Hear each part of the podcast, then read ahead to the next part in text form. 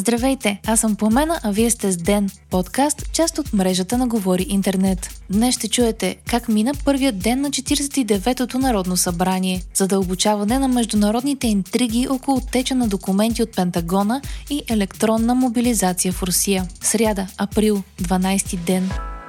Днес бе първият работен ден на новоизбраното 49-то Народно събрание – Заседанието бе открито от най-възрастния депутат Вежди Рашидов от ГЕРБ СДС и продължи с речи на президента Румен Радев и лидери от парламентарно представените партии. След това депутатите трябваше да изберат председател на парламента, но нито един от двамата предложени, Петър Петров от Възраждане и Румен Желясков от ГЕРБ, не успя да събере достатъчно гласове в своя полза. Ситуацията силно заприлича на началото на 48-то Народно събрание, когато бяха нужни три дни за да бъде бъде избран председател. Асен Василев от Продължаваме промяната предложи председателя да се избира на ротационен принцип между двете най-големи парламентарни групи. Заседанието на Народното събрание след това бе прекратено, без да бъде взето решение. Лидерът на ГЕРБ Бойко Борисов заяви, че има практика първата партия да получи председателят на парламента и че ротационното председателство не е подходящ вариант. Въпреки трудния старт, почти всички лидери изразиха надежди за сформиране на работещо правителство и очертаха като основни приоритети приемането на бюджет за 2023, влизане на България в Шенген и освояване на европейските средства по плана за възстановяване.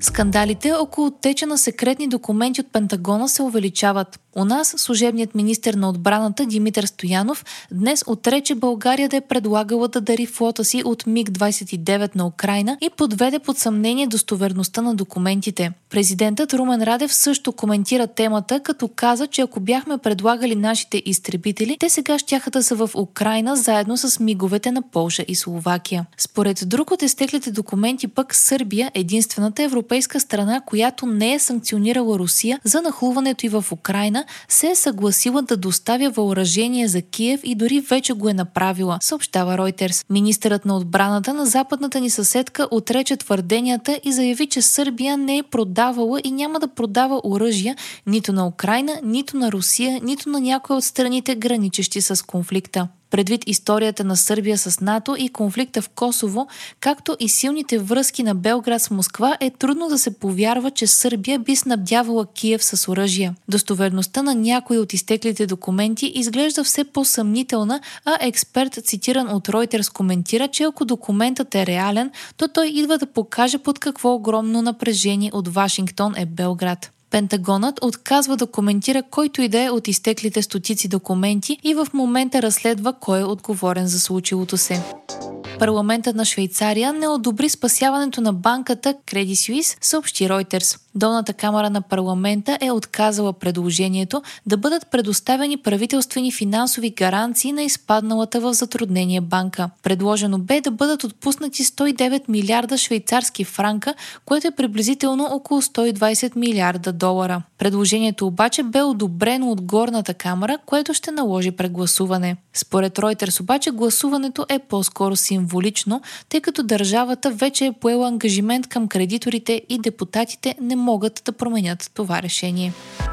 Руската дума одобри спешно законодателство за връчване на повиквателни документи за армията електронно. До сега документите за мобилизация в Русия се връчваха или лично, или чрез работодател, което даваше шанс на много хора да избегнат мобилизацията, като не се намират на адреса, където са регистрирани или не отворят вратата на служителите, идващи да им връчат повиквателното. Новото законодателство обаче счита документите за връчени веднага, щом се появят в личният акаунт акаунт на правителственият портал за държавни услуги. От този момент наборникът ще бъде длъжен да се яви в местната военна служба, а тези, които не се явят, ще получат забрана за пътуване в чужбина, няма да могат да купуват или продават имоти, шофьорските им книжки ще бъдат анулирани и няма да могат да регистрират малък бизнес, пише Дневник. Според изтеклите документи от Пентагона, между 150 и 180 хиляди руски военни са били ранени от началото на конфликта в Украина, а между 35 и 43 хиляди са загинали. Руските власти споделят информация за загиналите рядко и според чужди разузнавания и разследващи журналисти недостоверно. За последно през септември Кремъл обяви, че в Украина са загинали малко под 6000 военни, което трудно би обяснило необходимостта от мобилизация на други близо 300 000 души.